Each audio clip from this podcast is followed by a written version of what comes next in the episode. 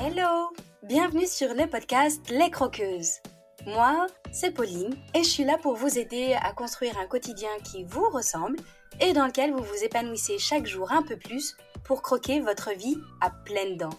Dans les épisodes, seul ou avec mes invités, je vous partage des réflexions, des astuces, des inspirations et des outils pour vous remettre en mouvement.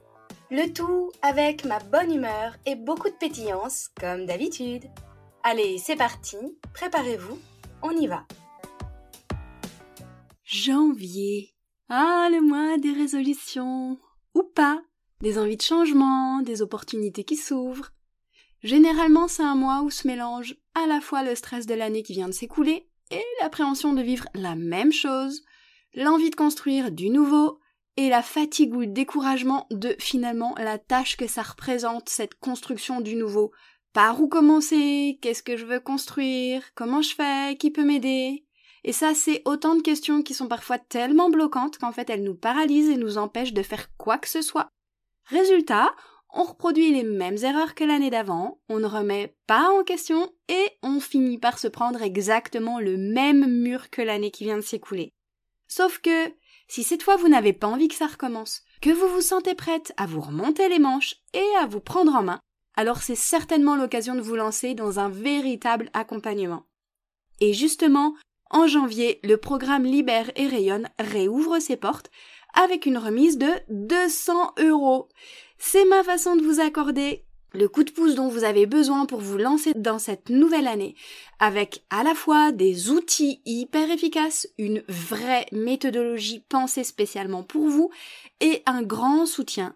Et ça, ça change tout. Allez, je vous mets tout ce qu'il faut dans la description de l'épisode.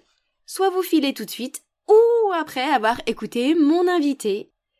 Et aujourd'hui, j'accueille Julie qui nous partage un bout de sa Belgique elle témoigne de ces six années où elle a vécu sous emprise psychologique et comment elle a fait pour s'en sortir. Et comme elle dit, elle a su reconstruire sa maison plus solide une fois qu'elle a été détruite. Force de résilience, elle a déployé ses ailes pour aujourd'hui oser être elle-même. Restez bien à l'écoute pour découvrir son histoire, ses dépendances plus ou moins agréables et les étapes par lesquelles elle est passée pour se reconstruire. Mais je vous en dis pas plus, je vous laisse découvrir tout de suite notre conversation.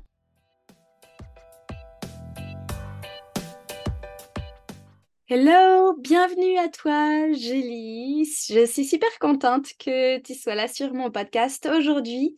Nous nous étions rencontrés au Bichot 2022 à Paris avec euh, Aline et toute l'équipe de The Bee Boost. Et si tu es là aujourd'hui, bah, c'est que tu vas nous partager un morceau de ton histoire, justement, qu'on avait déjà commencé à échanger il y a un peu plus d'un an, que tu as eu à faire face à des moments qui étaient difficiles, intenses, et que tu vas tout nous raconter parce que derrière, il y a des belles choses qui se sont construites. Et pour commencer, est-ce que tu peux te présenter pour que euh, les croqueuses qui nous écoutent eh bien, apprennent elles aussi à te connaître? Oui, bonjour Pauline, merci pour l'invitation. Alors, je m'appelle Julie, comme tu as dit, j'ai 44 ans, j'aime voyager, j'aime découvrir les choses et les gens.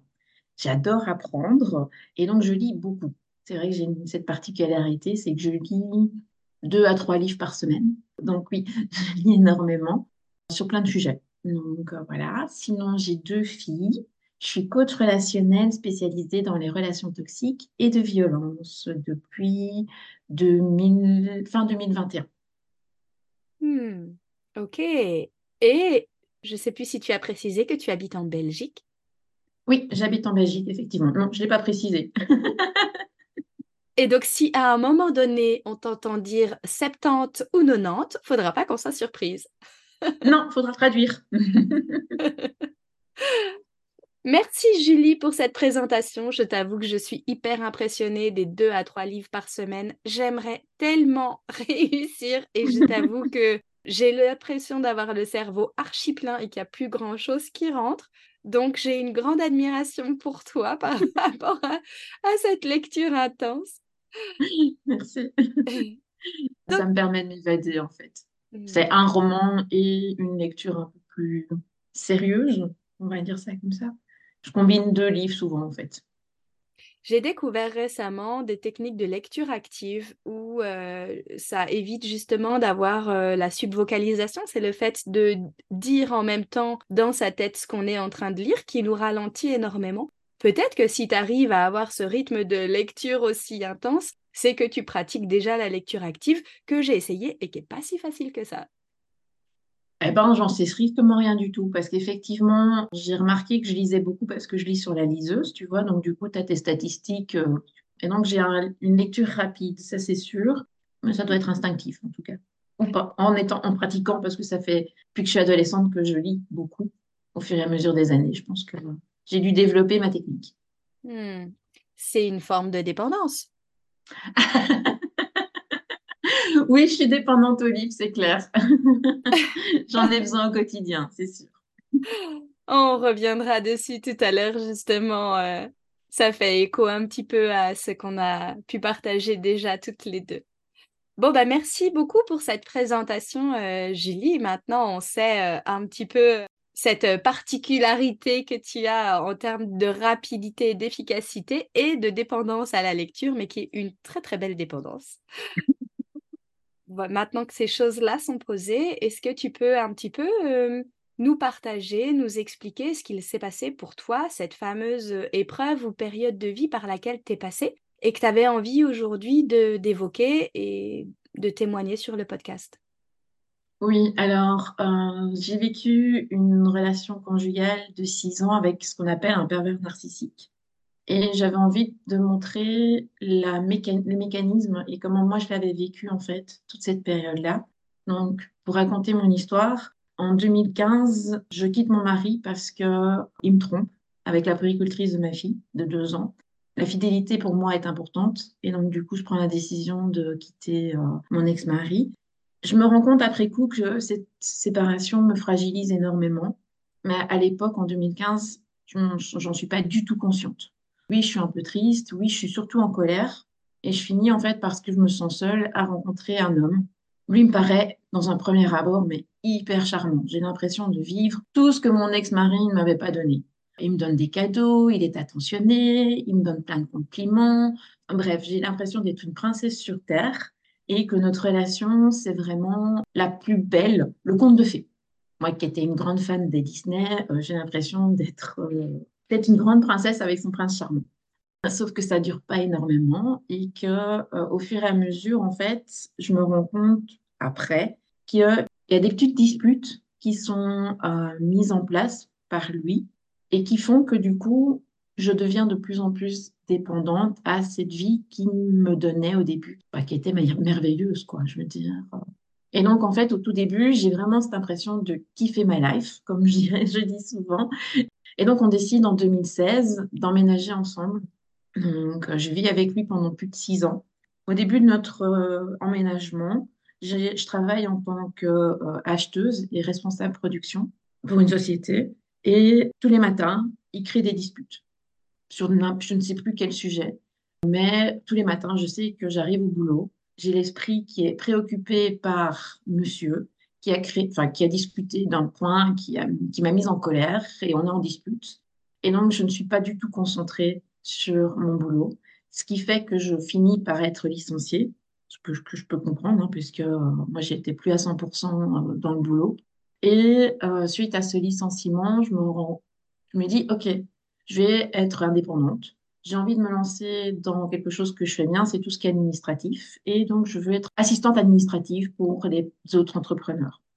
Et lui, comme par hasard, me dit Ah oui, mais moi aussi, je voulais être indépendant. Et donc, du coup, ce serait bien qu'on développe notre société ensemble. On aurait trois pôles toi avec l'administration, moi avec le métier de géomètre. Et ensemble, on rénoverait des maisons. Faut savoir que j'adore euh, la rénovation de maisons, j'adore la décoration et tout.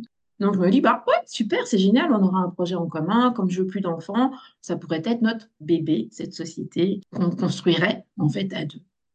Donc, il faut savoir du coup que tous mes revenus financiers viennent de cette société, viennent de ce travail. Et on met ensemble, en tout cas moi, il me demande de mettre tous mes biens dans cette société. Donc, en gros, je n'ai plus aucun bien à moi-même, sauf ma maison que je loue mais qui est mis dans, dont les revenus en fait sont mis sur notre pot commun. Et donc, en gros, je me, je ne me rends pas compte à l'époque, en 2016, je m'en rends pas compte, mais je m'enlève toute indépendance financière en acceptant ce montage, montage-là. Donc, on crée notre société, euh, bah, les disputes sont toujours présentes. Il me dit que je le trompe, alors que c'est pas vrai du tout. Et donc, il crée en fait plein, plein, plein de petites disputes. Et pour survivre, je me dis, il faut que tu prennes soin de toi. Donc, je vais commencer à prendre des cours de dessin. Et là, par exemple, ce qu'il va faire, c'est que quand je vais revenir avec mon dessin que j'ai fait au cours, il va me dire, c'est pas possible que c'est toi qui as dessiné ça. Donc, ce qui paraît être un compliment, en fait, est un dénigrement. C'est pas possible que tu aies dessiné ça, euh, tu as décalqué, la prof t'a aidé, la prof a dessiné à ta place.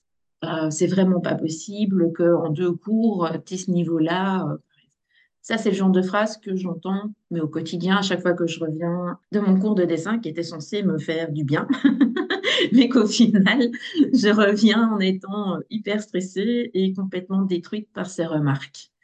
Un autre exemple, par exemple, c'était que il a, monsieur adorait faire la sieste le week-end. Donc, on mangeait, hop, on partait euh, au lit pour faire la sieste. Et euh, une fois sur deux, il s'endormait euh, après cinq minutes. Et un jour, en fait, quand il s'endort, moi, j'ai pas envie de rester à m'allonger, à me reposer. Et je me dis, tiens, je vais aller me mettre à table et je vais dessiner un petit peu. Et donc, je suis occupée à dessiner depuis 10 minutes, un quart d'heure, même pas. Et monsieur débarque, il me dit texto, tu préfères dessiner plutôt qu'être au lit avec moi? Je dis, mais tu dors. Oui, mais non, mais c'est pas parce que je dors que tu dois m'abandonner, que tu dois pas rester à côté de moi t'es ma compagne, je comprends pas comment est-ce que tu peux préférer dessiner plutôt que d'être à côté de moi, quoi. Je dis, mais tu dors. Enfin, moi, je reste bloquée sur le tu dors. Qu'est-ce que ça peut te faire? Ce que moi, à ce moment-là, je fais, je fais rien de mal, je dessine tout simplement. En fait, s'ensuit une dispute où il m'énerve tellement qu'au final, je plie bagage. Et là, il me dit, euh, donc je clôture tout, je range mes crayons, je range mon dessin et tout. Et là, il me dit, bah, pourquoi t'arrêtes de dessiner? Et là, je regarde, mais non, c'est pas possible, tu te fous de moi, quoi. C'est t'occuper à me mettre en boîte parce que je suis en train de dessiner. J'arrête de dessiner pour monter au lit avec toi. Et c'est pas encore bien, tu me demandes pourquoi est-ce que j'arrête de dessiner, que tu n'as jamais voulu m'arrêter de dessiner. Donc voilà. Et en fait, à ce moment-là, je me rends compte qu'il y a quelque chose qui ne va pas. Que c'est pas possible de continuer à vivre comme ça, que quoi que je fasse, que ce soit A ou que ce soit B, c'était jamais bien. Et là, je me dis non, je je suis vraiment pas bien je suis vraiment pas bien dans ma peau, dans ma tête, et je comprends que je dois partir. Mais à ce moment-là, je ne comprends pas quel type de personne il est. Oui, c'est comme si à ce moment-là, tu as un instinct de survie qui te dit, avec tous tes warnings là, il y a un problème, tu connais pas encore euh, forcément tous les mécanismes de manipulation qu'il a pu utiliser ni les termes, mais instinctivement, tu sais que tu dois sauver ta peau et que tu dois partir le plus vite possible. Exactement. En fait, c'est exactement ce qui se passe parce que à l'époque, je suis suivie par une psychologue parce que je lui dis effectivement, je n'allais pas bien. Donc, ça faisait deux ans que j'allais chez elle régulièrement. Et donc, en fait, je racontais ce qui se passait à la maison. Et je dis, mais c'est pas possible, c'est pas possible, c'est pas possible. Mais elle, évidemment, elle me dit jamais qui il est. Je dois m'en rendre compte par moi-même pour la parenthèse, à chaque fois que je reviens chez la psychologue, j'ai droit à un interrogatoire euh, digne de la Gestapo. Et il m'avait dit, euh, mais tu sais, les psychologues, c'est juste fait pour une chose, c'est fait pour séparer les couples. À la fin, en fait, j'y allais dans son dos. Je disais que mes filles venaient vers moi, avec moi. Elles attendaient dans la salle dans la salle d'attente. Et elles étaient, entre guillemets, mon excuse pour y aller, quoi. Je vais m'en cacher, y aller. Et donc, oui, mon instinct de survie, en fait, s'est rendu, s'est réveillé à ce moment-là et simplement de se dire, c'est plus possible, quoi. C'est lui ou c'est moi, mais là, les deux ensemble, c'est plus possible. Hmm. Ça faisait combien de temps à ce moment-là que votre relation avait commencé? Donc, c'est 2016. Est-ce que c'est aussi en 2016 que du coup vous avez commencé à monter votre société, qu'il y a eu le licenciement avec la société derrière? Et c'est au bout de combien de temps que du coup, là, il y a eu cette, euh, cette révélation, cette euh, lumière qui s'est allumée en se disant, il y a un truc qui doit changer. Donc en 2015, on se rencontre. En début 2016, on emménage ensemble. Et je le quitte fin 2020 en plein Covid. Ok, donc ça a pris cinq ans toi, pendant tous ces mécanismes-là, il y a eu d'abord cette première période très typique du conte de fées, etc. Regarde la vie que je pourrais t'offrir. Et puis après, avec au fur et à mesure ces critiques, ces jugements, ces remarques sur tout. Mais toi, tu avais goûté à quelque chose d'extraordinaire et on t'a rendu dépendante de ça et, et, tu te remettais en question pour revivre ce moment-là qui était plein d'endorphines, d'ocytocine, de voilà, de plein de belles choses et très édulcoré. Et donc pendant cinq ans, il y a tous ces mécanismes-là qui se sont mis en place avec ce suivi psychologique, avec tout ce qui s'est joué de ton côté quand tu as, au bout de 5-6 ans, réalisé que tu devais partir, j'imagine que tu devais pas forcément être en très bon état, euh, façon de parler. Qu'est-ce qui s'est passé pour toi à ce moment-là? Et par quoi t'es passé? Alors, quand je prends conscience, parce qu'il y a d'abord eu la prise de conscience, en fait, que euh, je dois partir. J'ai deux enfants, enfin j'ai deux filles, comme je l'ai dit. Je n'ai plus aucun revenu un mois toute seule puisque j'étais en société avec lui. Je sais que si je quitte, je dois quitter la société. Quitter une société, ben, ça se fait pas du jour au lendemain. Et donc, je prépare un point de chute parce que j'avais déjà essayé de le quitter un an avant et j'avais pas réussi à le quitter. Donc, ce que j'ai fait, c'est que j'ai visité des endroits pour trouver un logement et j'ai mis en vente ma maison, le tout dans son dos. Ça a pris deux, trois mois pour avoir de l'argent devant moi, en fait. Parce qu'en tant qu'indépendante en Belgique, tant qu'on est gérant de la société, on n'a même pas droit au chômage. Donc, j'avais droit à rien du tout si euh, je le quittais comme ça du jour au lendemain. Et étant maman, ça me semblait euh, impossible de ne pas avoir un minimum d'argent devant moi. Donc, ça, ça a été la première chose à faire. Il faut savoir que c'est dans son dos, que je suis sous emprise. Donc, ce n'est pas si évident que ça, même si ça peut paraître euh, facile à faire, mais moi, ça n'a pas été le cas. Et quand je le quitte, j'entame de nouveau un suivi thérapeutique. Et là, la personne me dit que je suis en stress post-traumatique. Je comprenais que c'était pas logique et que c'était pas normal, que je sache plus me concentrer plus d'une heure par jour. Je regardais la télé, mais je voyais rien. J'enregistrais plus rien, en fait. Mon cerveau était comme un chocolat tout mou qui était euh, impossible à, écrire quoi que ce soit dessus, en fait. Donc voilà, me retrouve Julie dans son canapé pendant plusieurs mois à ne pouvoir rien faire, à faire des cauchemars tous les jours, à sursauter, à ne pas pouvoir aller dans certaines régions parce que c'est des régions où lui, enfin une certaine région parce que c'est là où il habite, où j'habitais, et donc à faire des flashbacks, à faire ce qu'on appelle de l'évitement. Donc oui, je suis dans un sale état en fait quand je pars. Hmm. Et du coup, pour euh, accompagner ce stress post-traumatique, qu'est-ce que tu as fait? J'ai suivi des, séances d'hypnose pour euh, me libérer. Et entre les séances d'hypnose, à un moment donné, après trois mois, j'ai commencé à aller un peu mieux. Et je me suis dit, OK, maintenant, qu'est-ce que tu veux faire de ta vie? Parce que tu n'as plus de société, tu n'as plus de job, tu es un légume. Et euh, donc, du coup, euh, c'est bien, mais tu as deux enfants, il va quand même falloir que tu te reconstruises et tu n'as plus le choix. Et en fait, j'ai voulu transformer cette expérience hyper négative en quelque chose de positif. Et donc, j'ai cherché et j'ai trouvé en fait que le coaching pouvait m'aider. Et la formation en coaching m'a effectivement énormément aidé. Même si au début, ça a été très compliqué puisque je savais plus me concentrer plus d'une heure. J'ai commencé par une heure par jour à travailler mes cours, puis ça a été deux heures, puis ça a été trois heures, et en fait, sans m'en rendre compte, en ayant un objectif et en ayant un projet, je me suis reconstruite. Puis il faut savoir que dans la formation de coaching, je faisais des, j'étais moi-même entre guillemets le Kobe des autres étudiants et donc du coup je travaillais d'office sur moi-même, je traitais ce que j'avais à traiter euh, et à extérioriser. Ça plus l'hypnose m'ont vraiment énormément aidé à, reprendre euh, ma vie en main. Et la formation de FT que j'ai entamée un an plus tard, Là aussi, ça m'a libéré énormément. C'était euh, chaque samedi, enfin c'était un samedi par mois. Et puis tu avais des exercices en binôme à faire. Et alors le truc, c'était que chaque dimanche, après la journée de formation, j'avais l'impression d'avoir une gastro. Tellement mon corps évacuait C'était euh, pendant quatre mois, j'ai eu ça à chaque fois. J'ai le dimanche, j'étais malade parce que euh, mon corps avait besoin d'exprimer, il avait besoin de sortir euh, plein de choses. Et donc, pour résumer, oui, c'est ça que j'irais.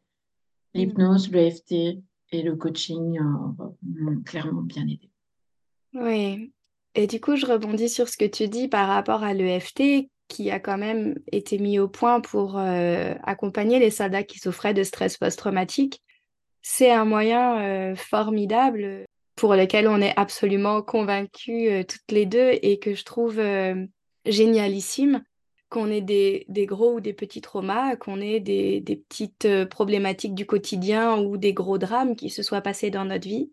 Et ce que j'aime beaucoup, et, c'est ce que tu viens d'illustrer par la réaction de ton corps, c'est qu'en fait, on vient aussi un petit peu faire un nettoyage cellulaire d'un point de vue mémoire, parce que notre corps, il faut savoir qu'il enregistre, il engramme dans nos cellules les souvenirs traumatiques et il rejoue le souvenir à chaque fois qu'on croit être confronté de nouveau à une scène ou une situation similaire à, ce qui a pu nous traumatiser.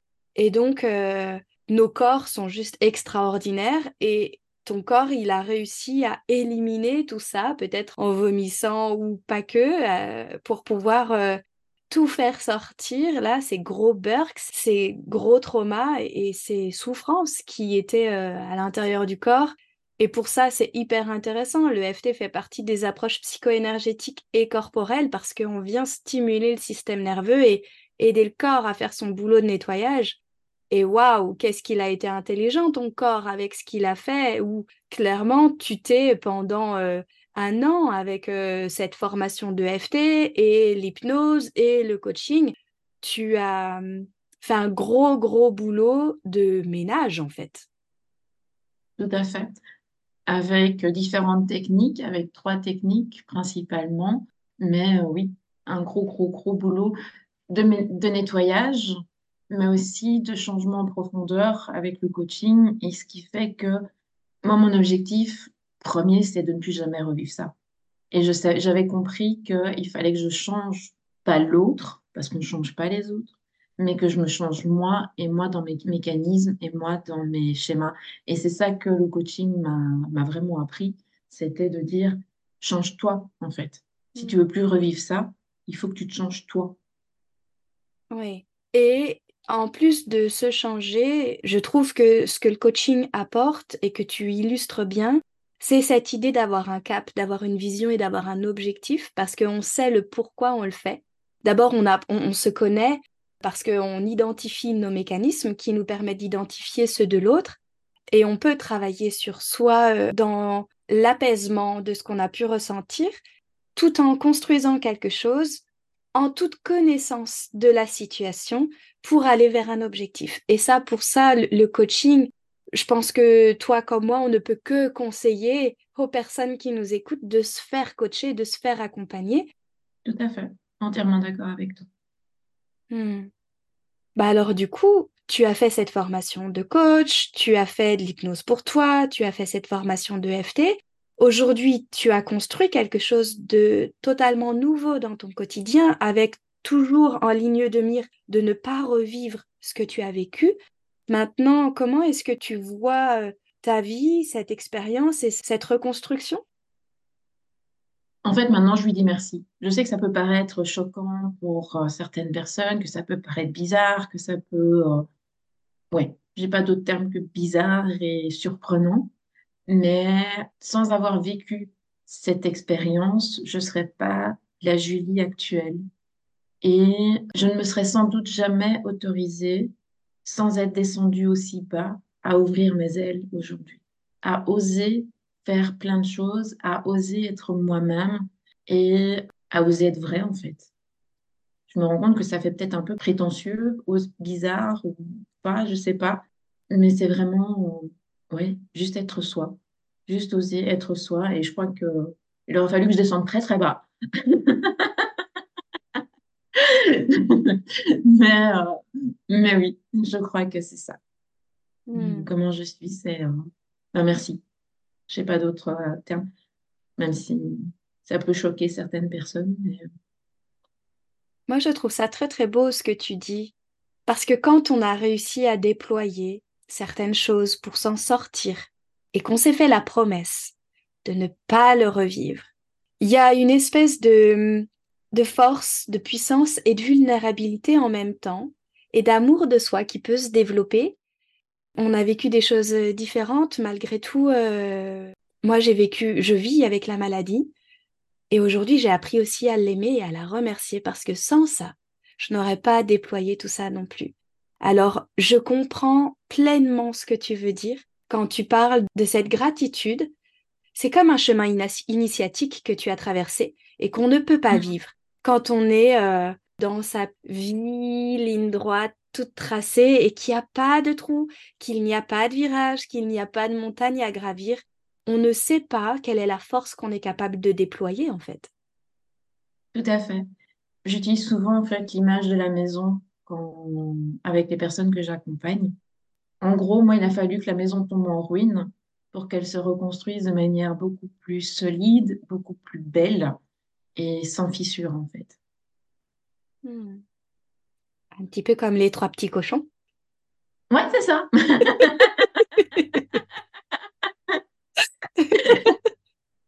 Donc maintenant, tu as une belle maison en briques et fini le loup qui souffle sur la maison en paille. Exactement. Bon, si tu devais conclure du coup en un mot ou une phrase, peut-être que tu vas euh, te répéter et redire les mêmes choses, ou peut-être que tu auras envie de l'aborder un petit peu différemment.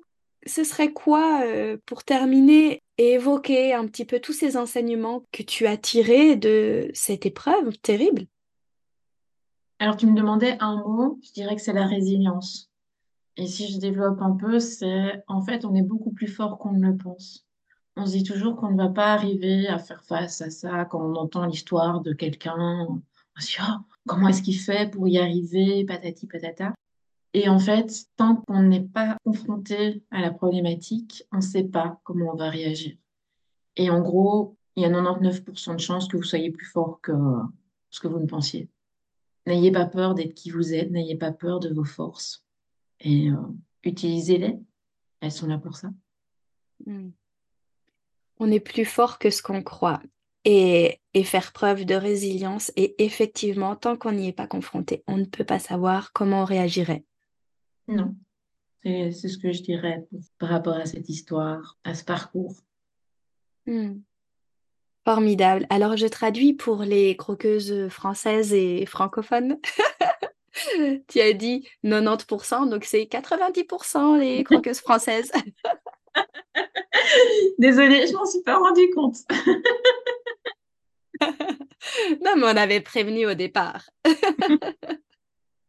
bon, super. Alors, du coup, comme on arrive euh, à la fin de cette interview, j'ai cette habitude de proposer le petit quiz gourmand parce que moi, clairement, malgré les épreuves, malgré tous ces côtés sombres qu'on peut traverser, cette euh, notion de plaisir, cette valeur plaisir est cruciale et essentielle pour moi dans l'idée de garder euh, le goût un petit peu de la vie et de l'émerveillement aussi Clairement, je suis une énorme gourmande, je suis une grande croqueuse de chocolat, et pas que. Et je crois que je ne suis pas la seule et que généralement, mes invités partagent aussi certaines de ces valeurs avec moi. Alors du coup, j'ai quelques questions simples à te poser pour lesquelles tu mhm. réponds du tac au tac. Est-ce que tu es prête? Oui. Alors, quel est ton péché mignon? Cette gourmandise impossible à éviter, impossible à résister et pour laquelle tu es obligé de craquer La glace mocha. Ok, tu es une croqueuse de glace. Oui, mais surtout la mocha, en fait. Tu peux me proposer d'autres glaces, euh, ça me fera ni chaud ni froid. Mais la glace mocha, euh, oui. Je prends de plus en plus euh, le pli de la manger vraiment en pleine conscience. Que ce mm. soit pas l'avaler, mais vraiment la déguster. Mm. Il y a cette idée de dépendance à la lecture et à la glace mocha. ouais, ok, j'accepte. Moi, je suis dépendante du chocolat. Si ta vie pouvait se manger, ce serait quel plat? Des pâtes au chicon, enfin aux endives, pardon. Hmm. Non, mais la Belgique s'est invitée dans notre épisode. Euh, on la laisse jusqu'au bout. Est-ce que tu es plutôt thé, café, bière, eau, vin? J'ai ma petite idée habitant en Belgique, mais peut-être que je me trompe. Alors là, je crois que tu vas te tromper parce que je déteste la bière. Ah. Donc, euh, donc voilà. Euh, non, au quotidien, c'est de l'eau, de l'eau pétillante. J'ai été très, très longtemps une grande dépendante du coca, mais ça fait depuis deux ans que je n'en bois plus une goutte. Hmm. Est-ce que tu es plutôt radis, hamburger, falafel ou bourguignon? Falafel. Et est-ce que tu es plutôt chocolat noir, chocolat blanc ou chocolat au lait? Chocolat 70, au minimum 70%. Ok, alors traduction pour les Françaises, 70%. Formidable. Un grand merci, Julie, d'être euh, venue partager ton histoire, qui, j'en suis certaine, parlera à beaucoup des croqueuses qui nous écoutent, et j'en connais quelques-unes. Donc, euh, merci pour tous ces enseignements aussi que tu as partagés avec nous. Et si on veut te suivre et te retrouver, comment on fait? Merci déjà à toi, Pauline, pour l'invitation et pour ce moment partagé entre nous. Alors, moi, je suis sur les réseaux sociaux, surtout sur Instagram. C'est Julie Coach underscore coach underscore lotus. Ou j'ai un site internet, c'est lotus-coaching.be. Je remettrai tous les liens dans la description pour que vous puissiez euh, suivre et retrouver Julie. Eh bien, je te souhaite une très belle journée, Julie, et bonne journée à toutes les croqueuses qui nous écoutent. Merci, à toi aussi.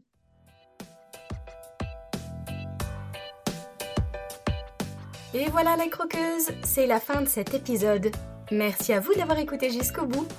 Si vous avez trouvé la gourmandise de mon invité, n'hésitez pas à m'envoyer un message ou un commentaire. C'est toujours un plaisir de vous lire. Si cet épisode vous a plu, qu'il vous a apporté un peu d'énergie, d'élan et de la valeur, si vous vous dites que ce serait bien que d'autres femmes puissent l'écouter, n'hésitez pas à le partager et à le noter sur votre plateforme d'écoute favorite. C'est très rapide, notez le podcast en mettant des étoiles, ça l'aidera énormément à être visible pour qu'il touche encore plus de croqueuses. Et merci à toutes celles qui le font déjà. Vous pouvez aussi vous abonner pour être certaine de ne pas rater les prochains épisodes en solo ou avec mes invités. Je vous souhaite une super journée ou soirée, où que vous soyez, avec gourmandise bien sûr. À la semaine prochaine pour une nouvelle dose de pétillance, d'inspiration et de bonne humeur.